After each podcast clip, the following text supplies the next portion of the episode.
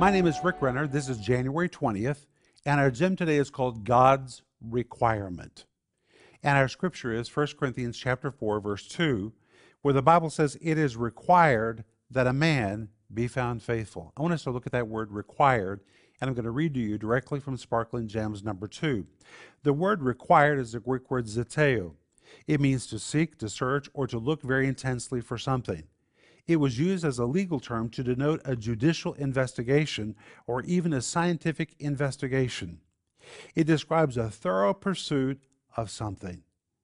And now we find that God has such a hard time finding people that are faithful that God has to look real intensely to find them. God searches the facts, He looks at our actions, He sees do we do what we said we would do? Are we where we said we would be?